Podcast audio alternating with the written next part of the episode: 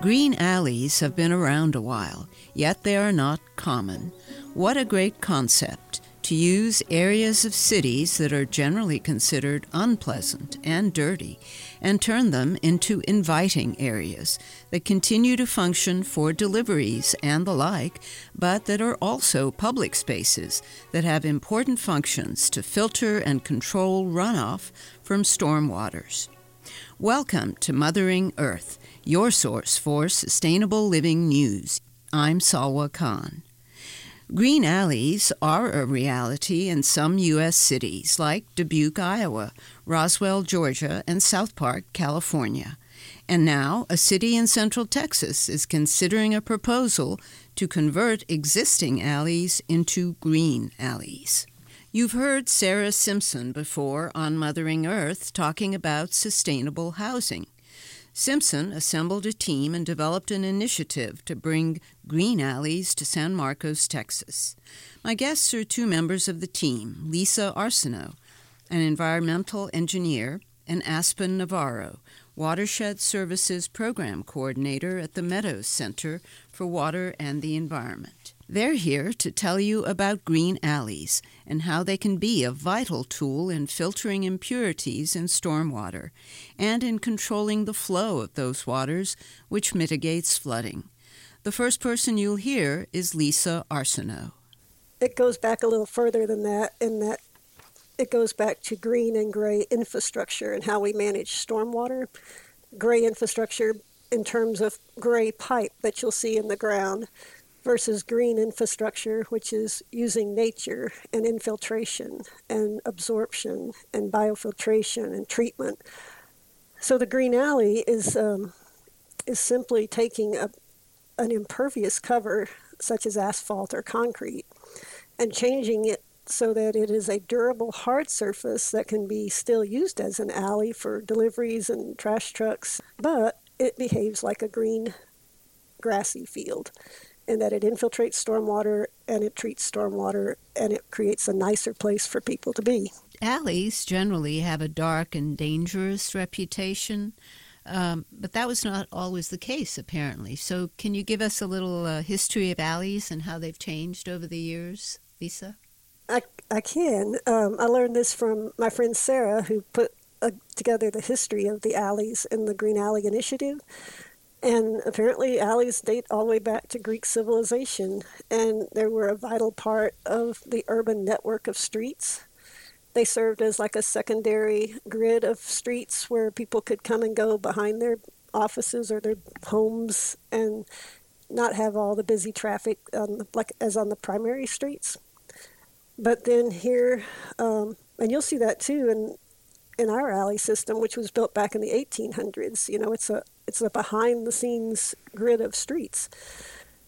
Then in the 1930s, um, they were kind of banned from use downtowns because they were perceived as dangerous and you know if you think about some of the mystery books and things of dark alleys is where the the bad things happen and uh, dark and dangerous. So I guess the federal housing policy in the 1930s just banned them altogether from being built downtowns.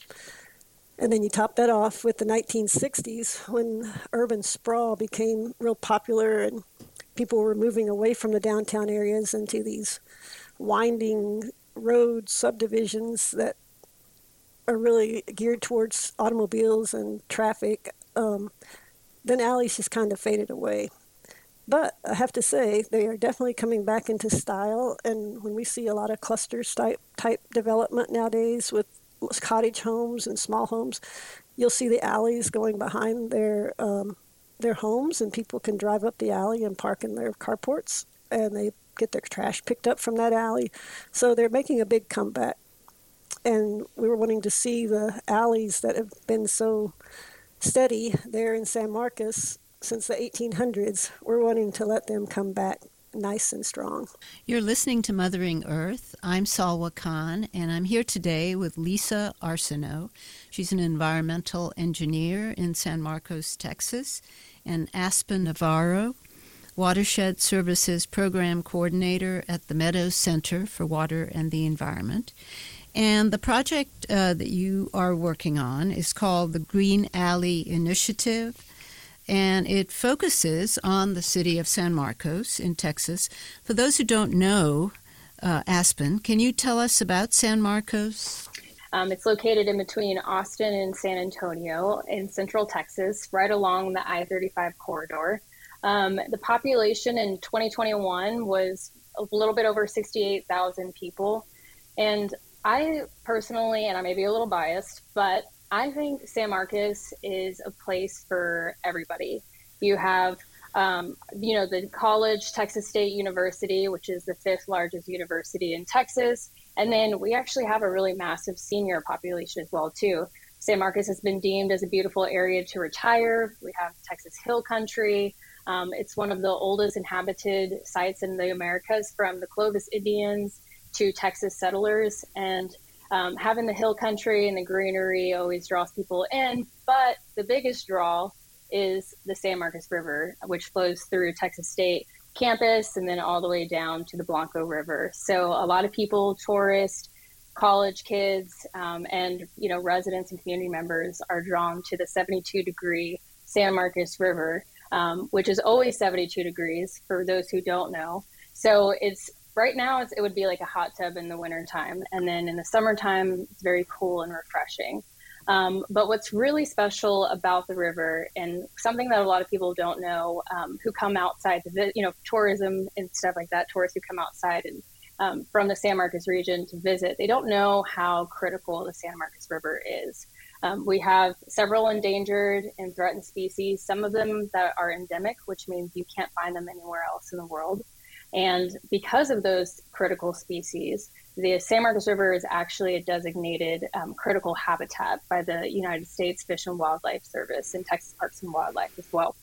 So the upper portion, which is about 4.5 miles, um, is the portion that's protected completely for those threatened and endangered species.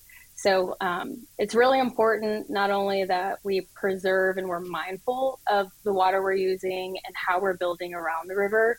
Um, it's important to sustain that and make sure we're being mindful for not only the you know critical species, but also so it's a resource that people can continue to use for years and years to come. So, uh, what is the aim, Lisa, of the Green Alleys initiative, and how does that relate to water? Well, Aspen said it perfectly. Um, the aim is to reduce the impervious cover in the downtown area because right now it's almost 100% impervious cover and it's located directly and near the San Marcos River. It's directly upstream and near the San Marcos River. So currently, the when it rains, you get a lot of runoff from downtown. All that impervious cover leads to a lot of runoff, and it's very uh, filthy. I've sampled it before. It's very nasty. So the purpose is to um, is to recreate those alleys so that they don't act as a source of runoff anymore, but they act as a source of infiltration, and the stormwater runoff is infiltrated and treated prior to entering the San Marcos River. How many alleys are there in San Marcos that would be affected? We could say up to 16 could be affected, and that would that would give us a lot of uh, of infiltration coverage, uh, about two and a half acres worth of uh, uh, surface that would then, then allow infiltration. That's what's in our Green Alley initiative. We gave everybody a fair shake and, and inventoried and described them all. Um, but in reality, it might boil down to a few less, a few or less than that.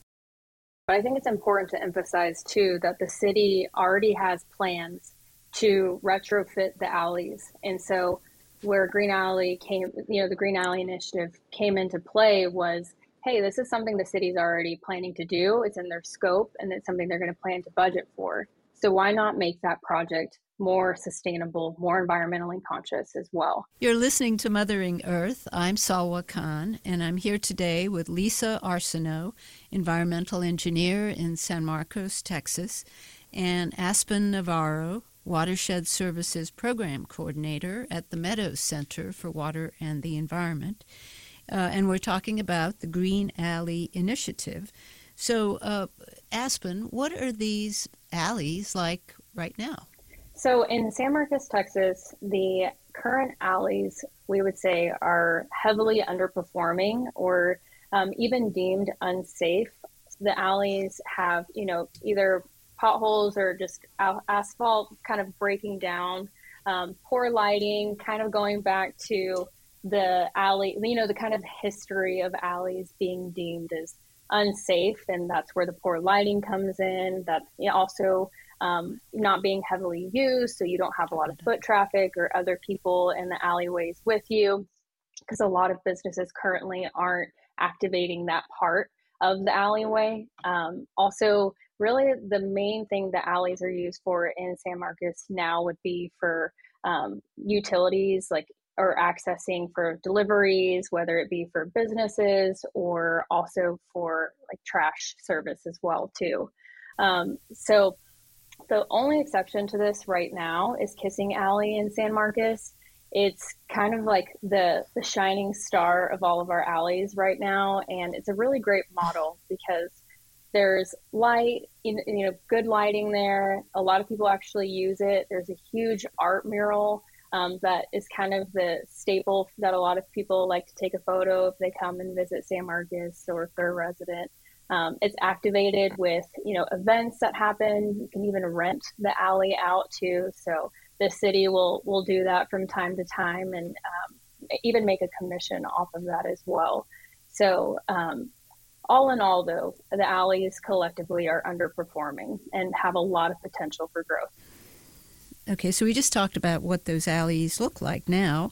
Um, so, Lisa, can you describe what a green alley would look like? What might we find there? Well, just about the opposite of what they look like now. Um, similar to what kissing alleys are already starting to look like. You'll have primarily the surface of the alley will be changed from asphalt to a permeable surface, most likely permeable interlocking concrete pavers these are very durable. They can withstand up to 10,000 psi. You know, I've even seen tanks being driven down permeable interlocking concrete pavers. So, first off, the surface of the alley will change because that's where we'll get a lot of the environmental benefit.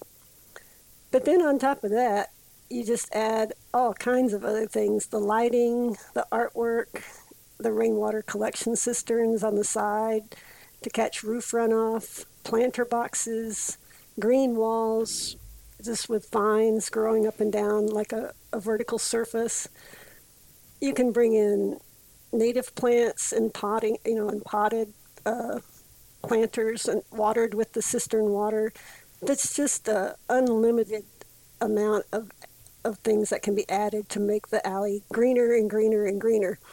Um, the pavers themselves lend the alley a really quaint look, like the European towns, and you have this upgrade in the surface for real from asphalt to pavers. Right there is the upgrade. So the downtowns look better. The downtown alley system is appealing to people to want to come and spend time there. But then all the other features that go with that just create a very nice public space. You're listening to and enjoying Mothering Earth. I'm Salwa Khan. Today, we're introducing you to the concept of green alleys with my guests, Lisa Arsenault, an environmental engineer, and Aspen Navarro, Watershed Services Program Coordinator at the Meadows Center for Water and the Environment.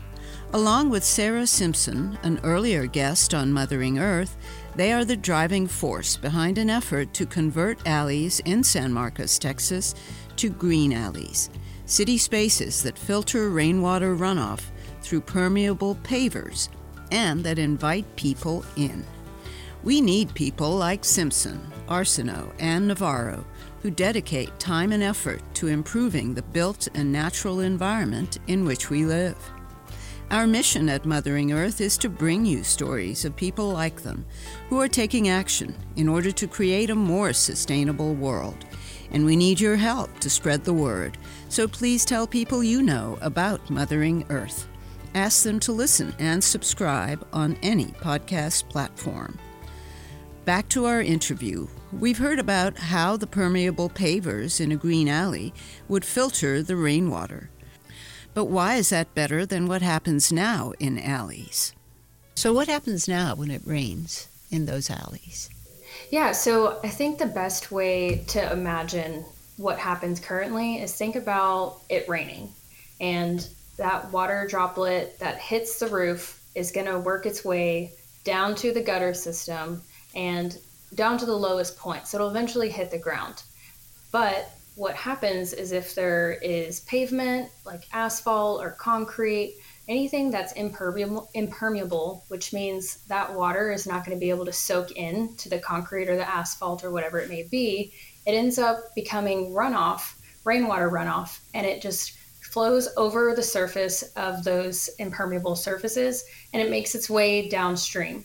Um, what's dangerous about runoff, and especially if you live in central Texas and you're very familiar with flash flood alley, is the more impermeable surfaces you have, the more runoff that is being collected, the more runoff that's not infiltrating into the soil, and then the more runoff that's ending up downstream and wreaking havoc downstream. So that can cause erosion.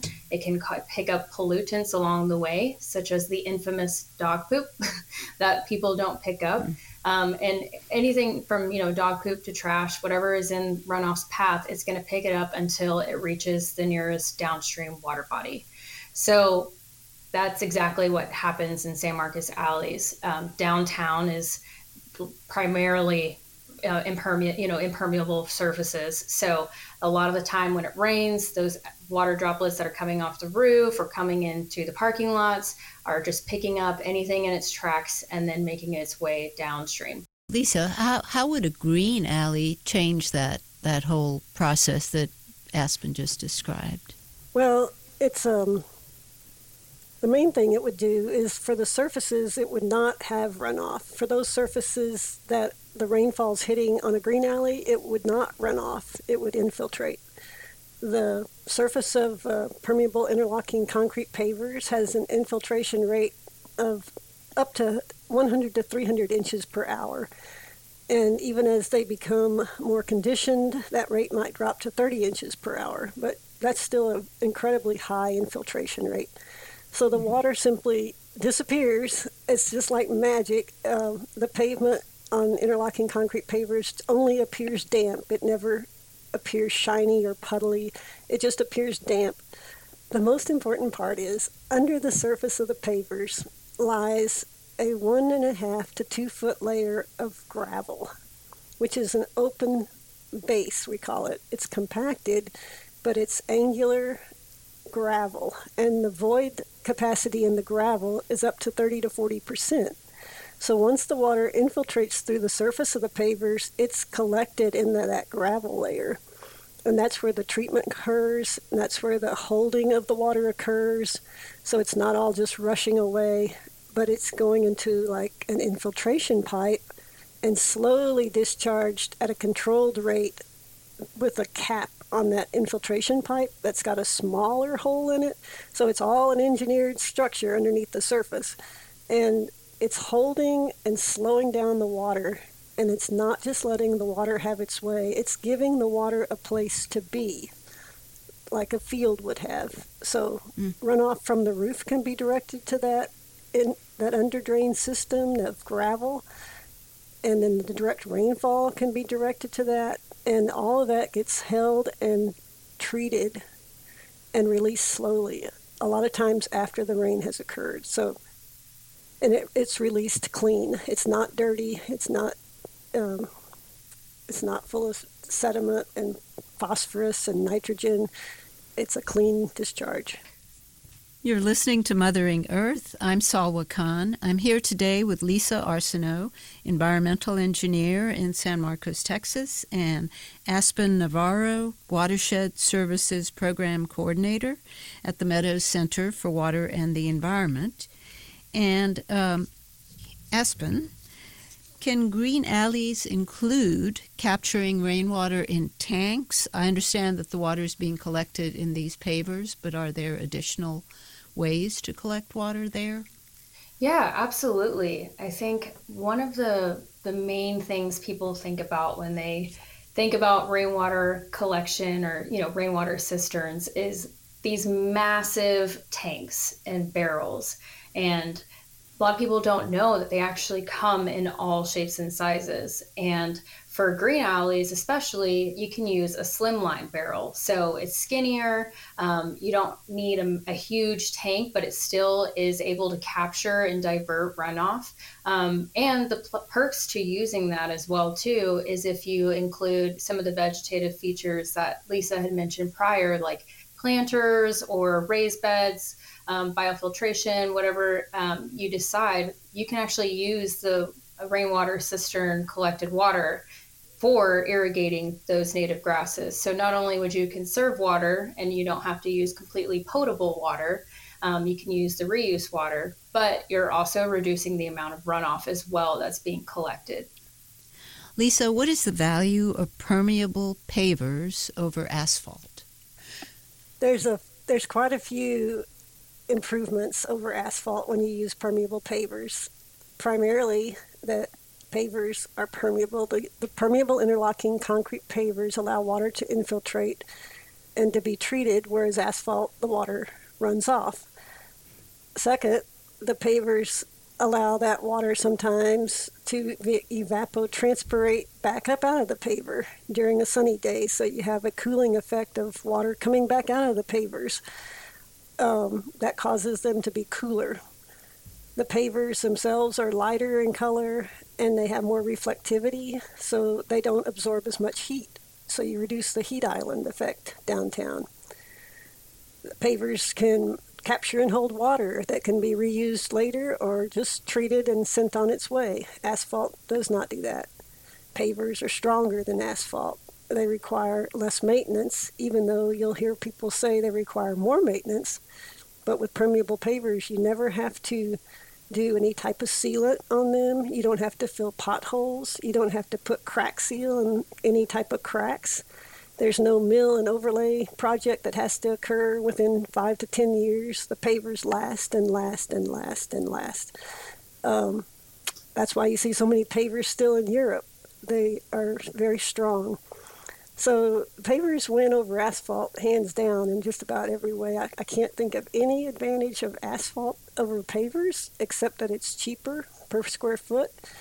And for large, massive highway systems, of course, you know, you have to go with something like that. But for a downtown alley network, the pavers look better, they perform better, and they'll bring a whole lot of ecological benefit in the in the area of downtown that's right above the San Marcos River. What kind of lighting would we find in an alley? You know, we were talking earlier about alleys being dark places.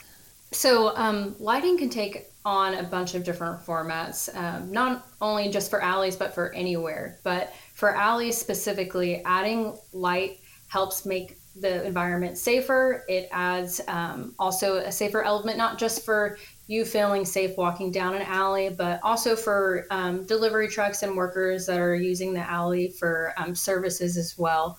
Um, and adding overall visibility. So, one thing to keep in mind though with lighting is to try to be or trying not to be as in, super invasive. Um, you know, keeping in mind that there is wildlife that can be, um, you know, impacted by lighting um, during the nighttime but also there's ways to add in lighting that isn't a major major drain to an energy source. So thinking about solar, anything that's LED certified, um, making sure that it's dark sky compliant as well.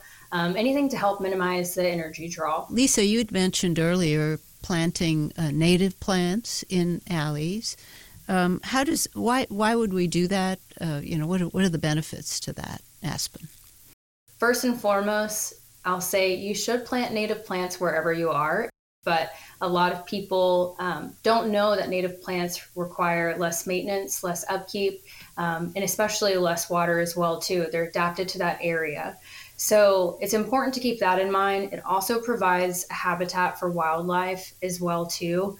Uh, there's so many health benefits too to adding more into more of the natural environment into the built environment that we continue to expand on and um, one thing that I think a lot of people don't realize is, you know, that's like an added mental health benefit too. There's been a lot of research that shows that, especially during the pandemic, you know, that we're still in, but, you know, peak pandemic when everything was closed down, a lot of studies came out about the outdoors being a crucial benefit to you know your, your mental health and well-being. So i think that's also an, another thing that we need to keep in mind too. And also making places a little bit more natural that we've you know just kind of come in and you know took everything out and being more mindful to keep things as natural as possible. If we don't have to disrupt it why why would we? You're listening to mothering earth. I'm salwa khan. I'm here with lisa arsenault environmental engineer in san marcos texas and aspen navarro watershed services program coordinator at the meadows center for water and the environment and uh, we were just talking about uh, how these alleys can become actually beautiful, welcoming uh, spaces. So, what kinds of activities do you think uh, that that you know might happen there now that they're a much nicer place to be? Going back to Kissing Alley, it's a public space that's act- uh, actively being accessed through walkability, um, service vehicles, but also concerts. And the city has done cute little like wine walks that connect people to downtown. It brings people in together, but it also connects people to nearby businesses. Um, we've even, I think, I've had a couple weddings in Kissing Alley too. Again, it is a rental space, so people can use it for any event that they want as long as it's available. Um, we've had pop up vendors, live music. I mean, the possibilities are really endless. But I think in terms too of, of business, which is super important because there's a lot of businesses in downtown and it's important to keep businesses in mind when revamping any space that's going to um, be directly associated with a business. But alleys can be used to enhance a business, um, especially if they're in the nearby or right next to, adjacent to the alleys. So some businesses have started to plug alley activity into what they do as well. A lot of the alleys in San Marcos actually have massive, beautiful murals, and a lot of them too tie into the local culture of San Marcos. And the city has also done a really cool project with um, Sally the salamander. Our um, San Marcos salamander is one of our critical species, and it's one of our endemic species too. You can't find it anywhere else. And so on the storm drains, as you're walking through the city, um, whether it be on Texas state property or, or city property, the storm drains actually have Sally the salamander on there. And um, on the, the drain as well, there is a message saying, Remember your friends in the river. So it's a way to kind of remind people that, hey, what ends up here flows down to the river. And um, if anything, also it, it kind of beautifies the this drain system as well too. And I think it plugs people into even the education aspect of like, oh, what are storm drains? Where do they go? Um, how can I be better stewards as well too?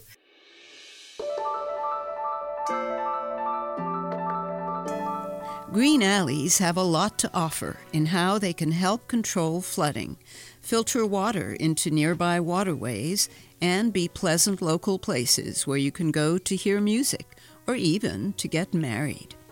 The city of Dubuque, Iowa has been developing green alleys for several years, as have the cities of South Park, California and Roswell, Georgia. There may be other places as well, perhaps in your neighborhood. As the world becomes more crowded, it's more important to use the land available in environmentally friendly ways while still serving the needs of people. Green alleys are one way to do just that. Thanks so much for listening. Please tell people you know about the Mothering Earth podcast. Leave us a review on your podcast platform. Mothering Earth is also on Instagram at mothering underscore earth and on Facebook at Mothering Earth Pod. Until next time, this is Salwa Khan signing off for Mothering Earth, your source for sustainable living news.